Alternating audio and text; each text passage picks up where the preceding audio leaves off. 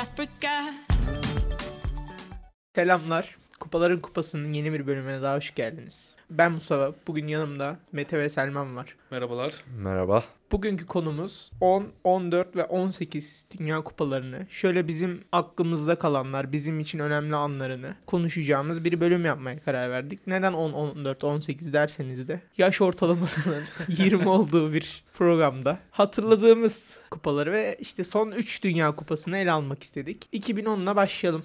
Ya açıkçası burada 2002 ve 2006'yı da hatırlamak isterdim ama ya Yani. 2006'dan sadece Türkiye Süper Ligi ile ilgili birkaç anım var ve 2008'i hatırlıyorum hadi. 2008'i evet 2008 o efsane Euro'yu hatırlıyoruz. 2010'da ilk akıl olarak sağlıklı bir şekilde izleyip hatırlayabildiğim tek Dünya Kupası 2010 o, o dönemden. Benim 2010'da tek bildiğim Vuvuzela sesiydi açıkçası biraz. Yaş farkına da dem vuracaksak şayet. Bu yüzden demişken de 2010'da girişimizi yapalım hızlı bir şekilde.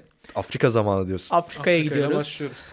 Yolculuğumuz Afrika'da ve ilk aklımıza tabii ki Vuvuzela. Neydi Vuvuzela? O çılgın maçın duyulmadığı, spikerlerin zor TRT'nin sesi sona verdiği, spikerleri duyalım diye sesi fulllediği turnuvaya geldik. Vuvuzela ile başlayalım. Ee, yani Vuvuzela sesi nasıl anlatalım yani böyle bütün maçlarda olan hayatımızda bir defa giren ve anında hemen yapılıp Türkiye'de de satılmaya başlanan bir şeydi ve bir anda herkes korktu. Banlanması konuşuldu. Açıkçası maçı böyle izlemek hoş bir deneyim değildi. Ama benim için 2010 Dünya Kupası çok güzel şeyler barındırıyor yani. Ben hatırlıyorum Vuvuzela sesini yapmak için e, tuvalet kağıtlarının o kartonunu kalan kartonunu birleştirip bantlayıp Vuvuzela yapmaya çalışıyordum. Ya bizim için de ayrı bir yeri olan bir defa Afrika'da oynanması, kıta Avrupa kıtasının dışına çıkması futbolun. Oralarda da futbol oynanıyor mantığının. Yani burada açıkçası e, Katar'a giderken bunu şey olarak da düşünmeliyiz. Dünya Kupası zamanında Güney Kore'ye gitti. Afrika'ya gitti. Yok Afrika'ya şimdi geliyoruz. Ha. Daha, daha gelmedik. Evet yani şey işte Güney Kore'ye gitti. Latin Amerika'da birçok kez oynandı. Amerika'ya gitti. Avrupa'da birçok kez oynandı. Ama ilk defa bir Afrika ülkesine gidiyoruz. Ve aslında FIFA'nın biraz daha kucaklayıcı hatta Shakira'nın deyimiyle Afrika zamanının geldiği bir şekilde e, Afrika'ya giderken e, aslında herkes iyi gözle bakıyordu ama yine Katar gibi burada da soru işaretleri vardı Dünya Kupası ile ilgili. Hatta oylaması ev sahipliği ile ilgili bir sıkıntıların olduğu, rüşvet verildi mi verilmedi mi diye bir sıkıntı var burada da. Ama ben genel olarak dediğiniz gibi kucak açıcı bir kupa olduğunu düşünüyorum. Yani Katar gibi değil de daha farklı bir yerde değerlendirilebilir sanki diye düşünüyorum. Ki Afrika e, birçok kişi izleyen ve bilen birçok kişinin hakkında eğlenceli anlarla kalmış bir kupa. Ki dediğiniz gibi ne kadar da hani yine seçim kısmında FIFA'dan şaşırtmayacak bir e, acaba yine mi rüşvet var, FAS'ın seçilmemesi, uygun şartların sağlanmaması derken e, Güney Afrika seçilmişti. Ama yine gerek Vuvuzela kullanımı, gerek uğruna yapılan o şarkılar derken e, çok eğlenceli, çok renkli bir dünya Ya kupası. eğlenceli demişken yani oynanan oyundan ayrı olarak ortam yani yapılan ülke kültürü gerçekten eğlenceli bir turnuvaydı. İlk şarkılara değinelim. Gerçekten benim yani son yıllardaki Dünya Kupası'ndan akılda kalan şarkılara yani en çok sahip olan Dünya Kupası'ydı yani 2010. Bir vaka vaka gerçeği var. Dünyayı kasıp kavuran. Yani herkes biliyordur herhalde. Herkes bir kere hayatında alakası olan olmayan herkesin vaka vaka dinlemiştir parça yani. Hayatında vaka vaka dinlemeyen insan yoktur diye. Yani açıkça söylemek gerekirse bu Dünya Kupası başlarken ben o yeni Dünya Kupası şarkısını dinlemeyeceğim. Vaka vaka açacağım. Öyle açacağım ben Dünya Kupası'nı. Öyle bir şey vardır. Cup of Life vardı zamanında. O Dünya Kupası'nın işte dış şarkısı. Yani bir şarkısı varsa o deniyordu. Evet. Ama sonra hadi diğerlerini o kadar hatırlamıyoruz ve 2010'da bir Shakira bize bir bir şey bahşediyor böyle. çıkıyor oradan vaka vaka diyor. Afrika'nın sesi diyor. Afrika'nın zamanı diyor ve patlıyor gidiyor yani. Ya inanılmaz bir şarkı. Yani bir anda yani hem kupaya hazırlamak için hem de bir e, kültürel olay olarak müthiş bir şeydi yani. Hala kasıp kavuruyor. Ben Waving Flag'ı daha çok seven azınlık Evet. kısımdaydım açıkçası ama tabii Evet öyle bir şey, gerçeklik Vaka Vaka ile yarışmaz ama o e, gurme Waving Flag zevk sahibi olanlar Vaka da Vaka'dan sonra bir de Waving Flag yani. O da efsane kült bir şarkı oldu. Ya sonra bir kupada iki tane böyle şarkı çıkarmak inanılmaz bir Gerçekten. iş. ya acaba bizim beklentilerimizi yükselttiler diyoruz ki 2014, 2018, 2020 derken hiç o seviyede hani şahsen benim zevklerime hitap etmedi o şarkılar o, şa- o iki şarkıdan sonra. yani show kısmına, entertainment kısmına gerçekten yüksek bir turnuvaydı. Biraz oyuncu özelinde konuşalım. Takımlara geçelim, ülkelere geçelim. İlk yani açılış golünden başlamak istiyorum. Şabalala'nın attığı spikerin sesi yani şu an hepimizin kulağındadır. Şabala'nın attığı açılış golü sonra takımcı gidip dans etmeleri. Ya Afrika'ya geldiğimiz hissediliyordu komple bir şekilde yani o kültürü direkt ilk maçtan ilk golden hissediyorduk yani kupa başladı muhteşem bir dünya kupası geliyor gibi. Ve cidden o gol ve o sevinçte bize aslında nasıl bir renkli bir kupa sunacaklarını bir ön fragman Yani gibiydi. aynen bir spoiler oldu Dünya Kupası nasıl başlayacak, nasıl devam edecek diye. Sanki hayal gibi devam etmiyor mu? Muhteşem şarkılar geliyor, ortam hazır, başlıyor ve muhteşem bir gol oluyor. çalıyor. Evet yani. Efsane bir ortam Futbol var. şenliği gibiydi ve akabinde hem gerek oyun zevki hem de o entertainment kısmı da yani gerçekten müthiş bir seyir sunmuştu bizlere.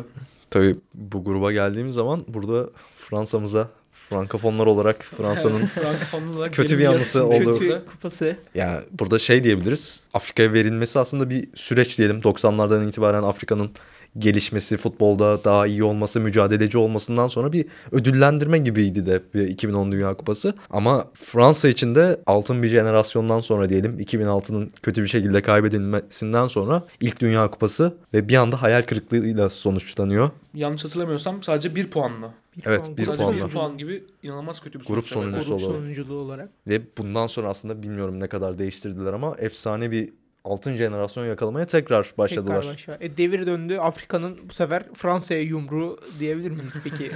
Ee, sömürgeci Evet, ta- tarihsel bir cevap gelmişti Afrika'ya. son maça bakacak olursak Güney Afrika 2-1 kazanıyor Fransa'ya karşı. Ee, Güzel bir cevap diyelim. Hatta böyle şey de ekleyeceksek Free State Stadyumunda gerçekleşen bir mücadeleden çok ilginç alt okumalar, metinler okunulabilir. Önemli maçlardan daha sonra gruplardan geçtiğimizden sonra Uruguay-Gana maçı demek istiyorum ve Suarez'in elini Ya müthiş bir hikaye tekrar gerçekten. hatırlayalım. Yani burada ne diyeceğimi bilemiyorum ama haklı bulanlardanım ben. Ya Yani- ben olsam ben de yapardım. Ya yapmayan yoktur bence. O an tabii maçın da heyecanlı olur ama Yani o an yapılır yani. futbol etiğini mi diyelim artık iş ahlakı mı diyelim ya bir kenara bırakıp sonuçta bir milli maç ve dünya kupası maçı.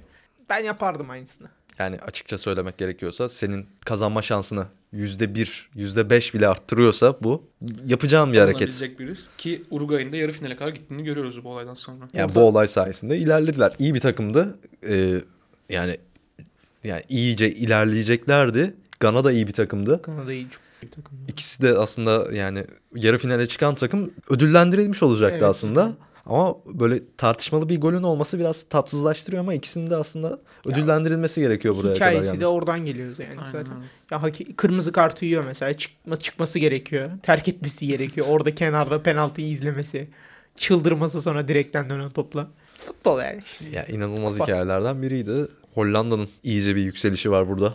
Hollanda'nın kaybettiği kaçıncı final artık yani. Tam ters düşen bir ülke Hollanda. Yani olmuyor.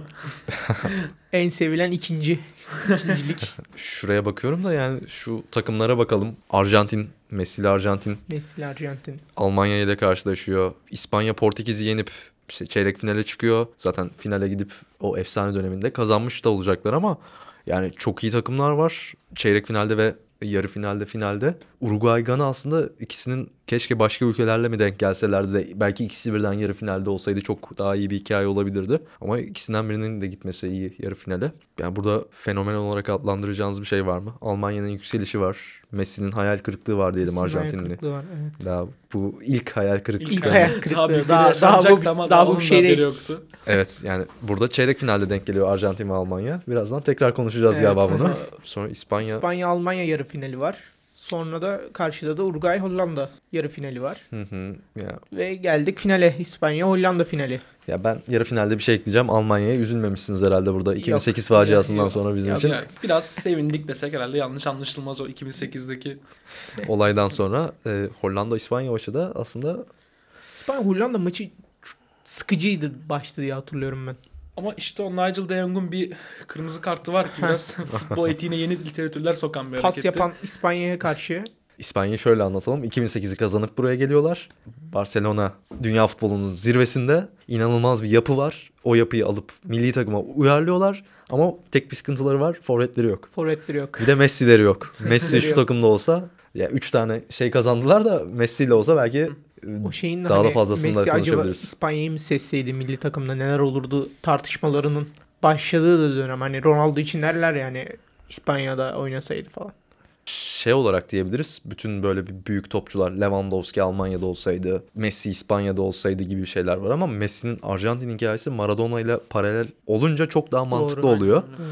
Ama İspanya'yı tercih etseydi inanılmaz başarılar kazanabilirdi. Yani hiçbir şüphemiz kalmazdı dünyanın en iyi oyuncusu olduğuna dair. Ama şu an böyle olması hem Arjantin'in bir de rakibinin Portekiz'den Ronaldo olması da aslında biraz tatlılaştırıyor.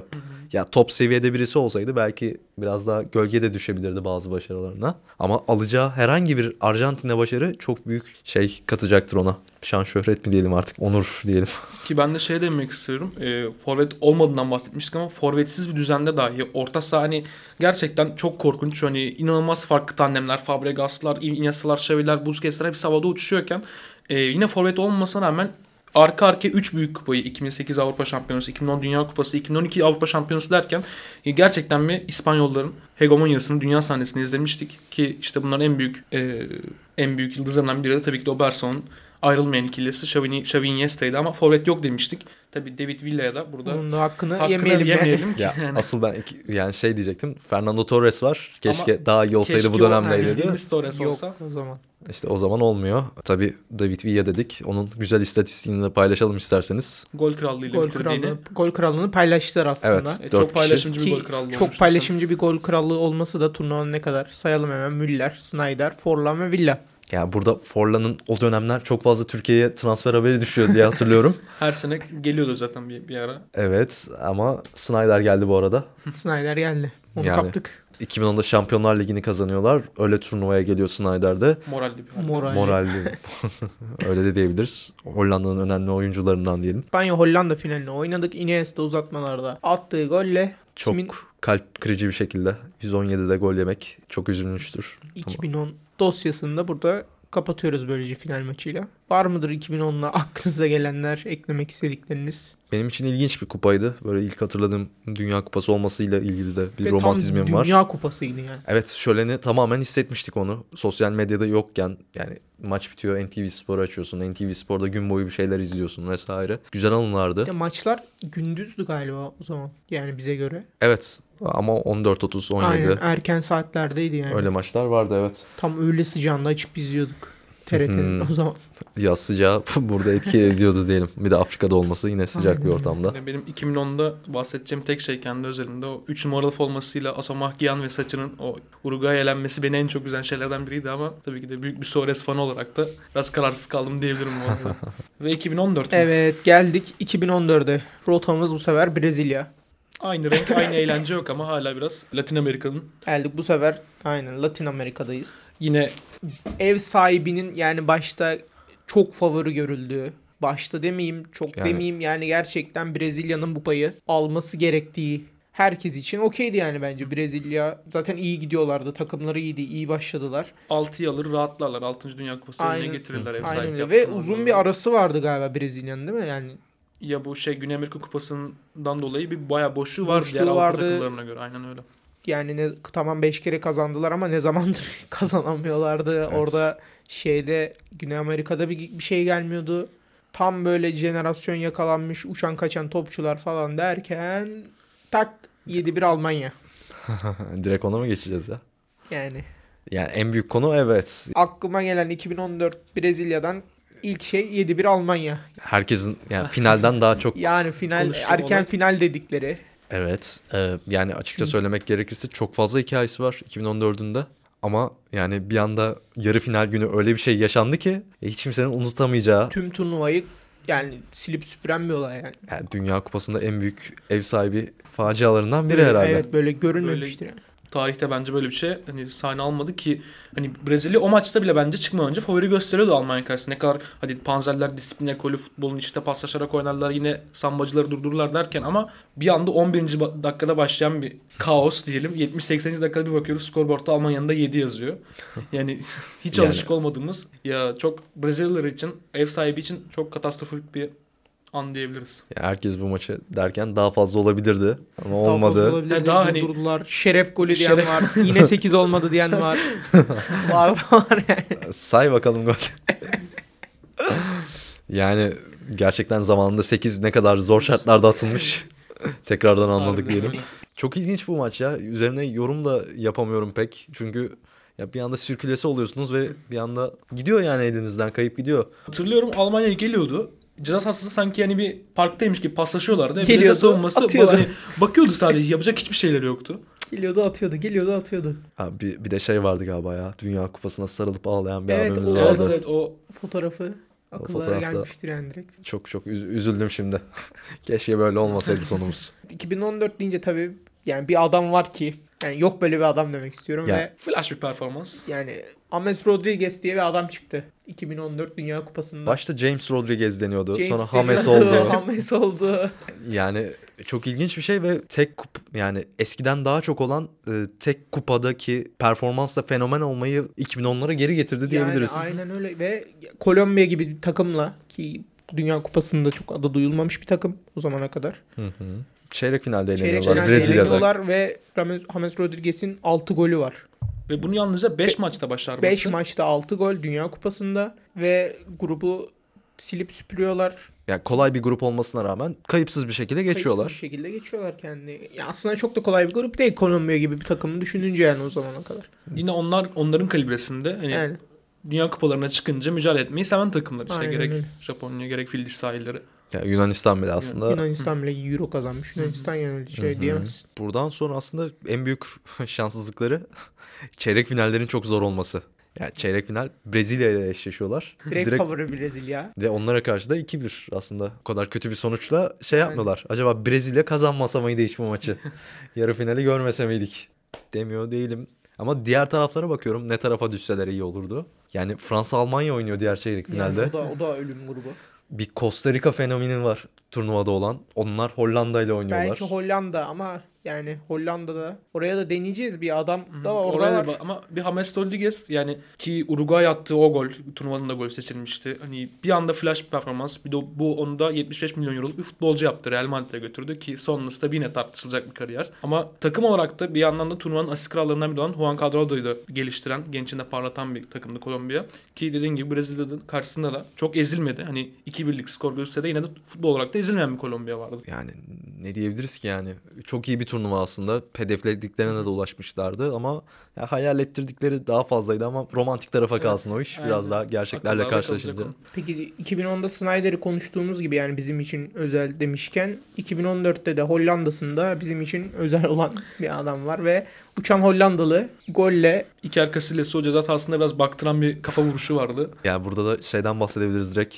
Hemen uçan Hollandalı'ya gelmişken İspanya'nın bir önceki dünya şampiyonunun gruptan çıkamaması. O bitmek bilmeyen kehanet. Evet. e, 2018'de de beni birazdan konuşacağız ama çok kötü yatırmıştı. Hiç onu düşünmemiştim. İspanya gruptan çıkamıyor. Uçan Hollandalı gibi bir, gol izliyoruz. Ve bu adam birkaç sene sonra Türkiye'ye geliyor. Türkiye'ye geliyor Aynen ve yani Dünya Kupası'ndan sonra kapabiliyoruz bu adamı. Ya Snyder'i de o- yani ya çok, çok erken kapmıştık. yani. Evet. O zamanlar iyi dönemlerde ve Robin Van Persie'nin de açık açık domine ettiği zamanlar evet. biraz da. Yönettiği zamanlar. Sonra sakatlıklarla kariyer. Yani bu Dünya Kupası'na bakınca aklıma hep şey geliyor yani buradaki oyuncular yani kötü kötü bitti kariyerlerinin çoğu. Mesela Giovanni Dos Santos o bile Her oyuncunun kafasında bir olmasaydı sonumuz böyle çalıyor diyebiliriz yani. Sanchez. David Luiz, David Luiz'in bile kariyere gitmedi. Hunteler yine ilginç. Mesut Özil'in de son haline Özil. göre. Mesut Özil. o- O yani domine ettiği turnuvalardan biri. Evet yani Türkiye'yi seçseydi ne olurdu diye bir sonuç var ama Almanya'yla da zaten ne olabileceğini gösteriyor. Aynen İlk öyle. sene değişmiş. Hollanda'yı konuştuğumuz gibi konuşmamız gereken bir takım da damga vurmuş bir takım da Costa Rica gerçeği var. Nasıl İspanya'nın gruplardan çıkamaması örneğini verdiysek gruplarda da damgasını vurmuş bir başka takımda Costa Rica var ki Costa Rica'nın grubu da yani ölüm grubu Costa Yani- Rica için. Böyle şey diyebilirsek bu grup herhangi bir dünya kupasında ölüm grubu olarak adlandırılacak bir grup ve çok ilginç bir sonuçla bitiyor. Bütün bahisçiler yatmıştır diye düşünüyorum. grup Costa Rica, Uruguay, İtalya, İngiltere. Yani böyle bir gruptan çıkıyor Costa Rica Ve, Ve birinci olarak. çıkıyor. ve bir lider olarak çıkıyor. Maç kaybetmeden Maç böyle kaybetmeden. şöyle gruba bir bakalım. İlk maçta Costa Rica 3-1 yeniyor Uruguay'ı. Sonra İtalya İngiltere'yi yeniyor. Hadi bunlar beklenen sonuçlar. Hadi Costa Rica ilk maçta sürpriz olsa da Uruguay'ı desteklemek daha mantıklı dururken. Ama sonra bir işler oluyor. Güney Amerika mı dersin? Futbol evine dönüyor diyelim. yani Havası suyu yaramış. Uruguay Suarez'in iki golüyle İngiltere'yi yeniyor. Costa Rica İtalya'yı yeniyor.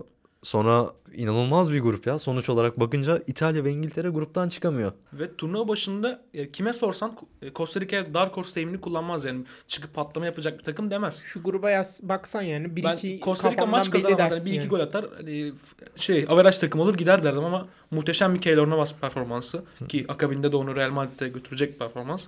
James Rodriguez'le birlikte. Yine sürpriz. E, turnuvanın sürpriz takımlarından biri olmuştu Costa Rica. Yani şöyle bir bakınca gruplarda İspanya, İngiltere, İtalya elenmiş oluyor bir anda ve açık bir yer diyorsun. Ama çeyrek finallere bakınca açıklık da yok. Öyle bir sıkıntı var.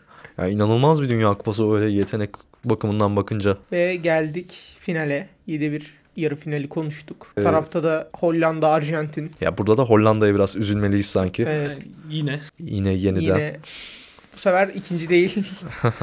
yarı finalden dönüyor ve geldik finale. Almanya, Arjantin finali. Burada da Messi'nin Yani çok yaklaşıp Messi'nin artık yani ya yap artık dediğimiz ne dönem ki? Burada da sahneye çıkan bir adam var. Hepimizin çok sevdiği özellikle Arjantin taraftarlarının. ya yakın zamanda da aktif futbol kariyerini noktalamış Gonzalo Higuain. Ne demek istersiniz? Ben biraz size bırakayım burada sözü. Ya ben konuşursam ağır konuşurum. konuşursam harika. Ben o yüzden size bastım. Yani ya tabii bütün kupayı ona mal değiliz ama kaçırdığı pozisyonlar. Hani Ya Santafor'sun şovdu be adam. Hani harbiden şu Messi'yi al da hani bitir şu karşılaştırmayı diyeceksin ama Burada küçük bir itirafta bulunacağım. Ben Ronaldo'cu olduğum için bu dönemler biraz sevinmiştim açıkçası. Higuain Ronaldo'cuymuş ağır kesin Ronaldo'cu. Yani Birlikte de oynadılar sonra. Arjantin'e üzüldük ama yani belki Messi bir tane atsaydı. Ya işte o Messi'nin o soyunma odası tüneline giderken o altın ışıltılı kupaya attığı bakışlar yani Gonzalo Higuain olan bütün sevgimi bitirdi. Ama Sonra işte şeyden iniyorlar. Evet. Yukarıdan iniyorlar. Neuer'in önünde iniyor hani. Hı hı. Kupaya şöyle bir şey bakıyor. Ya futbol tanrılarının Messi'ye bir borcu Dünya var. Kupası borcu var. Bekliyoruz. Bu Higuain de yok bu sene. Higuain de yok bu sene. Lautaro Martinez'i de nazarlardan saklayalım. Yeni Higuain'ler olmasın diyoruz. Yeni Higuain'ler olmasın.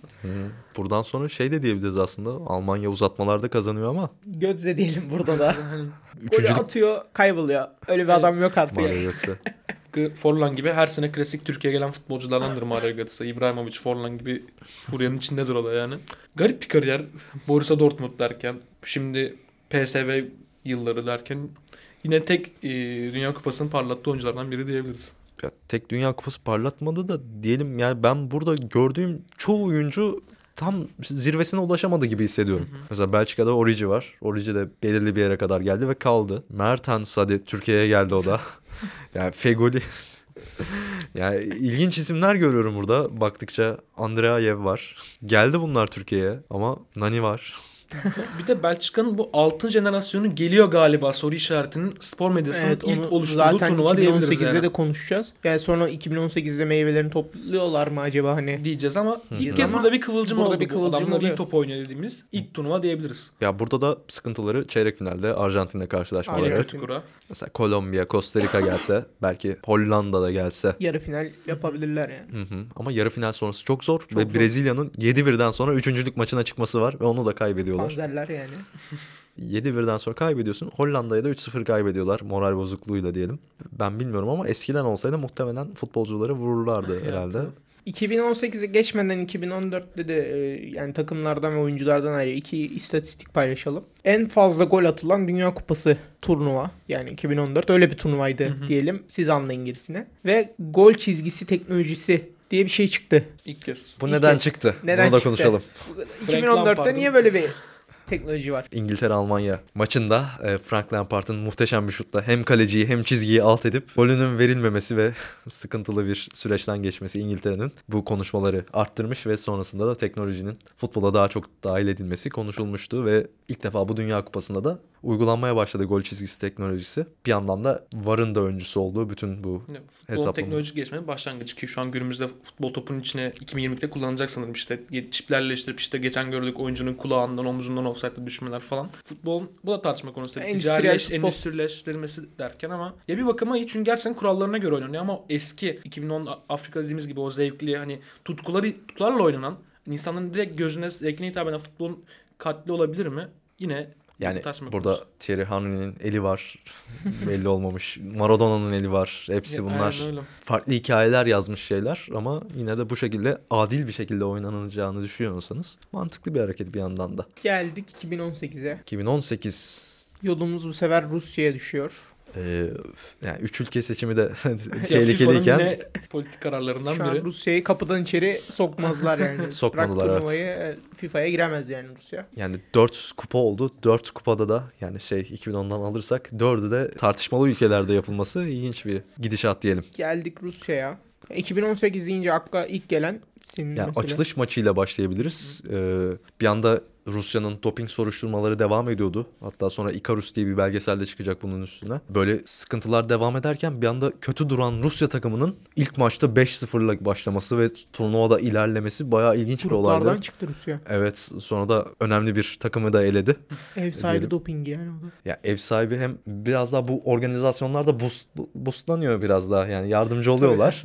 Ama Rusya'da belki dopingle de olmuş olabileceği söyleniyordu. Çünkü bu takım çok fazla koşuyordu. İnanılmaz koşuyordu diye hatırlıyorum. Yani bayağı üstün bir fark vardı yani böyle. Forvetleri Artem Zuba. ha, Suban şu an Adana'da Şu an Adana'da. kendisi. o Deniz Şerişev'in par- parlama turnuvası derken birçok oyuncuyu da e, öne çıkaran bir Rusya görmüştük ama tabii dopingle mi bilemeyiz ama finalist Hırvatistan ellerine kadar da gerçekten sağlam bir turnuva çıkardıklarını söylemek bizim için güç değil. Yani sonrasında senin aklına ne geliyor? Bir diğer aklıma ikonik 2018 Rusya deyince 3-3 İspanya Portekiz. Gol düellosu, Ronaldo Son demlerini meydan verirken- okuması. Ben buradayım de- diyen. Aha. 2016'dan sonra 2016 tabi Portekiz'in Fransa'yı eleyip kupayı alması, Euro'da kupayı alması. Sonra da 2018'de öyle bir maç gerçekten büyük bir meydan okuma. Ya burada B grubunda bakacaksak İran'ın 4 puanı var aslında çok ilginç bir şekilde. Yani çıkabilecekleri bir grupta. Birbirlerini Yani yediler yani o grupta. İspanya ile Portekiz 5-5 yani puan olarak birlikte el ele çıkıyorlar diyelim de. Yani bir anda birisini elenmiş olarak görebilirdik ama Ronaldo'nun efsanevi frikik golü mü vardı? Evet. Golü vardı. Skora eşitleyen 3 getiren frikik golü. Ki yine o alıştığımız eski Ronaldo'nun işte onunla bir tartışma çıkmıştı. Dize, diz ameliyatı oldu o yüzden frikik atamıyor derken yine eski Ronaldo'nun o knuckleball diye tabir edilen ölü yaprak vuruşla attığı muazzam bir frikik. De Gea'ya da bizde topu izleme şansı Başka vermişti golleri de sadece. vardı o tek tek frikik değildi ya. Yok Ya 3 o- gol attı 3 zaten. gol attı tabii canım. Hat-trick yaptı da yani O, o gol O özelinde. frikik yani aynen. imzası o oldu o maça. Direkt bir anda yani 2016'da da şey diyebiliriz ağlayarak oyundan çıkması. Ve teknik direktörlük yapması resmen. Evet yani çok içinde kalmış bir şey vardı ve ilk maçtan daha böyle bir yenilgiyle karşılaşacakken hemen bir anda bir geri dönüş oluyor ve liderlik ederek takımını bir puanı kurtarıyor ve hatta gruptan çıkmasını sağlıyor diyelim Portekiz'in ilk maçta. Kişisel performans yani o da atlanmaması gereken. Kişisel performans deyince de üzülerek aklıma gelen de bir Muslera'nın yediği gol var Fransa karşısında. Yine maalesef Muslera ve güzel goller diyemeyeceğim. Bu sefer onun hatasından gelmiş bir gol. Sanırım şey şampiyon Fransa'dan yiyordu. Fransa. Uruguay maçını aynen. Griezmann'dan yediği var bir tane O uzaklardan gelen ve tutamadığı bir top. O kameraların deklanşörlerin çok fazla yansıyan işte Griezmann üstünden önce takımdan Atletico olan arkadaşı Jose Maria Gimenez'in barajda ağlaması, elenmesi derken yine birçok enstantanelere sahip olmuş bir turnuva. Yani burada da şey diyebiliriz aslında buraya gelmeden önce Uruguay Portekiz'i eliyor öyle değil mi? Ee, yani sonra Fransa ile karşılaşıyorlar. Ya bu inanılmaz bir şey yani. Son 16'ya bakıyoruz. Uruguay Portekiz oynuyor. Karşı taraf Fransa Arjantin. Yani ne gelirse gelsin Uruguay için biraz sıkıntı bir durum yani. Evet yani ilk ilk aşamayı açıyorlar. En son dün Avrupa şampiyonluğunu yeniyorsun. Çıkıyorsun. Karşına Fransa geliyor. Diğer finalist. Ve orada da Fransa'nın aslında 4-3'lük Arjantin'i geçtiği maç. O da Bir gol şöleni. Evet yani o, o maçta deli bir maçtı diye hatırlıyorum ben ama. Ya dünyanın Mbappe'nin ismini ya böyle bir top- bu nasıl topçu dediği ilk maç diyebiliriz. O savunma arkasına attığı o hız rekorunu kırdığı koşu. E, Di Maria'nın müthiş golü derken yine Messi'nin veda ettiği, üzülerek hatırlayacağı Yani şu maç an diyebiliriz. Mbappe hani Paris Saint Germain'de yaptığı kulübü eline alması ben işte bu kulübün sahibiyim çıkışlarından önce 2018'deki Mbappe performansı aa böyle bir topçu çıkıyor daha 20 yaşında ve bu adam futbol arenasında dünya kupası alarak başlıyor. Yani ki şu an hala tabii yaşı genç. Daha neler kazanacak belli ama şu an tamam tartışmada olan bir isim olsa da hani Real Madrid'e gitmedi işte Paris Saint Germain şu kadar para kazanıyor kulübü eline aldı yönetimi eline aldı falan.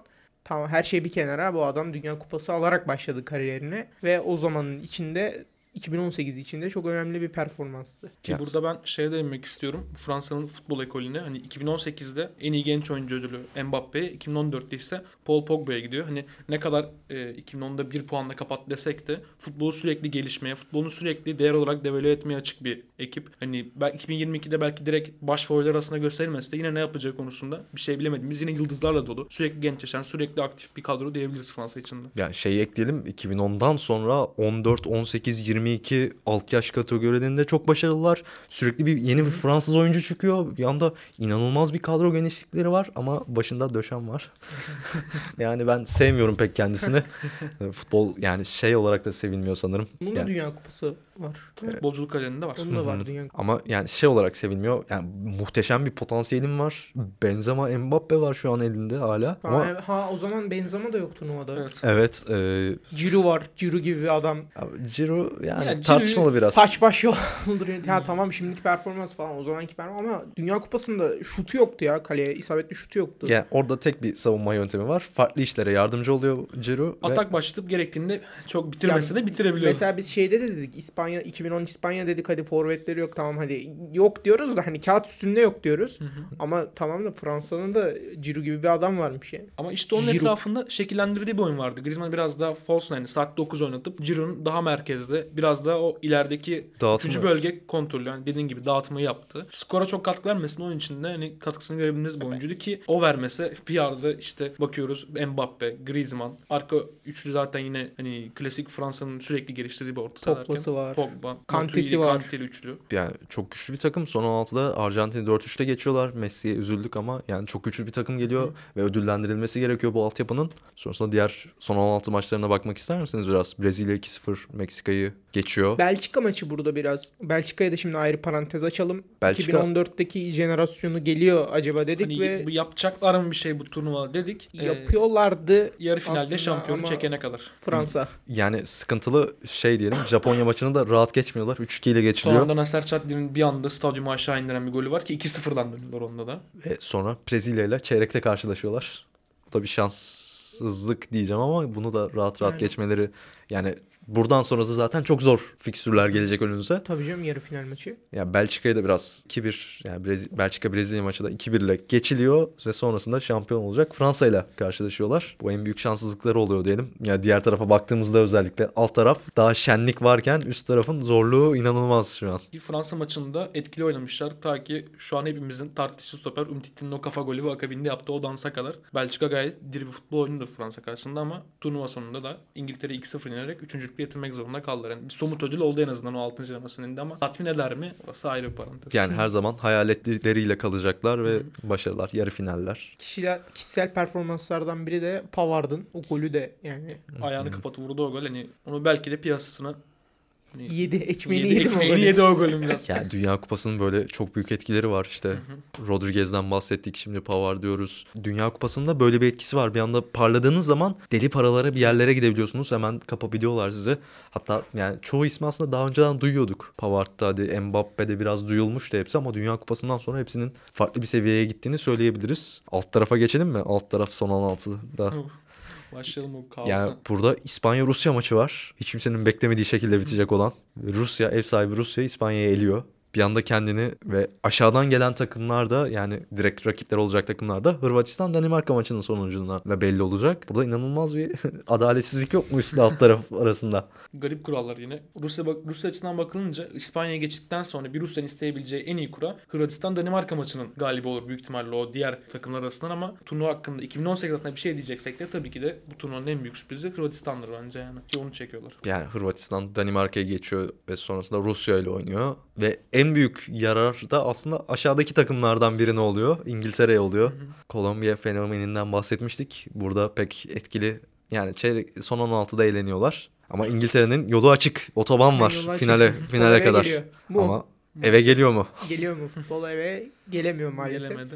Burada ben şeyi çok az konuştuğumuzu düşünüyorum. Hırvatistan. Ona bir şey Hırvatistan'a da bir parantez açalım. Şampiyonlar Ligi performansıyla üstüne de bu turnuvadaki Dünya Kupası performansıyla Ballon d'Or almış bir adam Modric var. Yani Ya. silip süpürdü ortalığı. Yugoslavya'dan çıkmış bir ülkenin yani en ileri gittiği turnuvalardan biri herhalde bu. Ve yani inanılmaz bir liderleri var Modric gibi. Yani Real Madrid'in bile vazgeçemediği bir lider. Ne kadar yaşlansa bile. Hatta bu 2018'de de şüpheyle bakılıyordu. 2018'de de 33 tecrübe, yaşındaydı yani. yani tecrübe ise tecrübe. 2018 tamam üstünden kaç sene geçti? 4 sene geçti ama. Ya yaşlandı çok- gözüyle bakılıyordu biraz daha genç birilerinin gitse mi daha tempolu oynayacak vesaire diye bakılıyordu da ya inanılmaz bir yolları var açık bir yol var ama yarı finalde de İngiltere'yi mağlup ediyorlar böyle bir Şey de var. Ki Modric hani 2018 yılında Ballon d'Or'u aldığında çok fazla eleştiri vardı. Çünkü 10 yıl süren bir Messi Ronaldo hegemonyası var. 2008'den sonra Kaka alıyor. 2018'de sadece Messi Ronaldo arasında hani mutlak bir rekabet var ama işte Modric'in aldığında ilk başlarda herkes bir yat, yatsıdı acaba işte hani, hani Modric tam Dünya Kupası'nı alamadı hak etti mi ki tarzı sorular çıkmıştı ki yıllar geçince ne kadar büyük bir şey yaptı hani başaltı kalbur altı takımın finale kadar gitmesinin ki o zaman kadrosuna bakınca gerçekten iyi bir kadro ama kimse çıkıp Hırvatistan final oynayacak diyemezdi yani. gerçekten büyük başarı. Hani başardıktan ziyade müthiş bir kaptan olduğunu takımı müthiş şekilde yönlendiğini görebiliyorduk. Çevresindeki Rakitişler, Mandzukiçler, Rebic'ler, Perisic'in hepsinin üst düzey performansları vardı ama Luka Modric'e gerçekten çok büyük parantezler açılmalı bu turnuvada. Bana bazen Perisic sadece Dünya Kupası'nda oynuyormuş ve sadece Hollanda takımında oynuyormuş gi- gibi geliyor. Yani öyle bir topçu. Yarı finallere bakınca zaten benim asıl favorim olan Almanya elenmişti. Hiç doğru analiz etmemişim. Hatta bir tweet vardı. e, bu Almanya'nın ilk defa hazırlıksız Rusya'ya gidişi değil diye.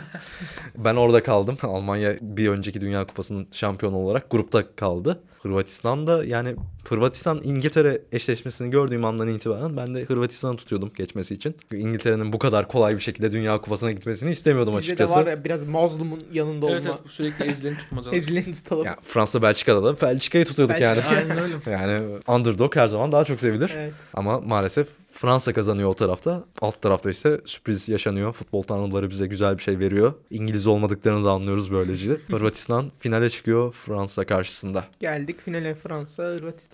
Hırvatistan iyi de başladı bir maç ama işte Daniel Subasic'in bazı hataları derken Birden kar topu bir etkisiyle tak tak tak Fransa Mbappe fişi çekiyor. ceza sahası dışından mükemmel bir gol. Yine savunmayı çok fazla yıprattığı bir maç derken yine Fransa'nın aslında hak ettiği ne kadar o zaman underdogları tutsak Belçika'yı tutsak da Fransa'nın hak ettiğini görebildiğimiz bir turnuva finaliydi bizim için bence. Yani Fransa'nın aslında kadrosuna bakınca en kartopu etkisi yaratacak takım gibi de, de duruyor. Yani bir anda aslında 7-1 yapabilecek takım varsa Fransa'ydı Yani bu arkası turnuvada. gelmez. Ama e, 4-2 ile bitiyor 4-2 final maçı da. bitiriyoruz. Son Dünya Kupası şampiyonunu Fransa'ya veriyoruz. E, bakalım e, lanet devam edecek mi 2022'de gruptan 2022'de çıkamayacaklar bizi- mı? Bakalım hangi konuşulan oyuncular, hangi takımlar, hangi goller bekliyor. Bizi başka hangi underdogların performansı, kimin Dark Horse'ları göreceğiz. Bir sizlerin Dark Horse'larını sormak isterim. Var mı içinizde böyle? Şu takım patlar ya Bunu diyebileceğiniz. sonraki programa saklayalım. 2018'i yorumlayarak bitirelim isterseniz. Son olarak aklınızda kalan bir şeyler var mı? 2010'un 14'ün ve 18'in değerlendirmesinin sonuna geldik. Bizim için önemli anlar. Ta- Yani tabii her takımın her oyuncusunu konuşacak vaktimiz olmadığı için sadece önemli anları aldığımız bir bölümün sonuna geldik. Görüşmek üzere diyoruz. Sonraki yayınlarımızda Galatasaray Üniversitesi Radyo Kulübü'nde görüşmek üzere. Bizimle kalın. Görüş, hoşçakalın. Görüşürüz.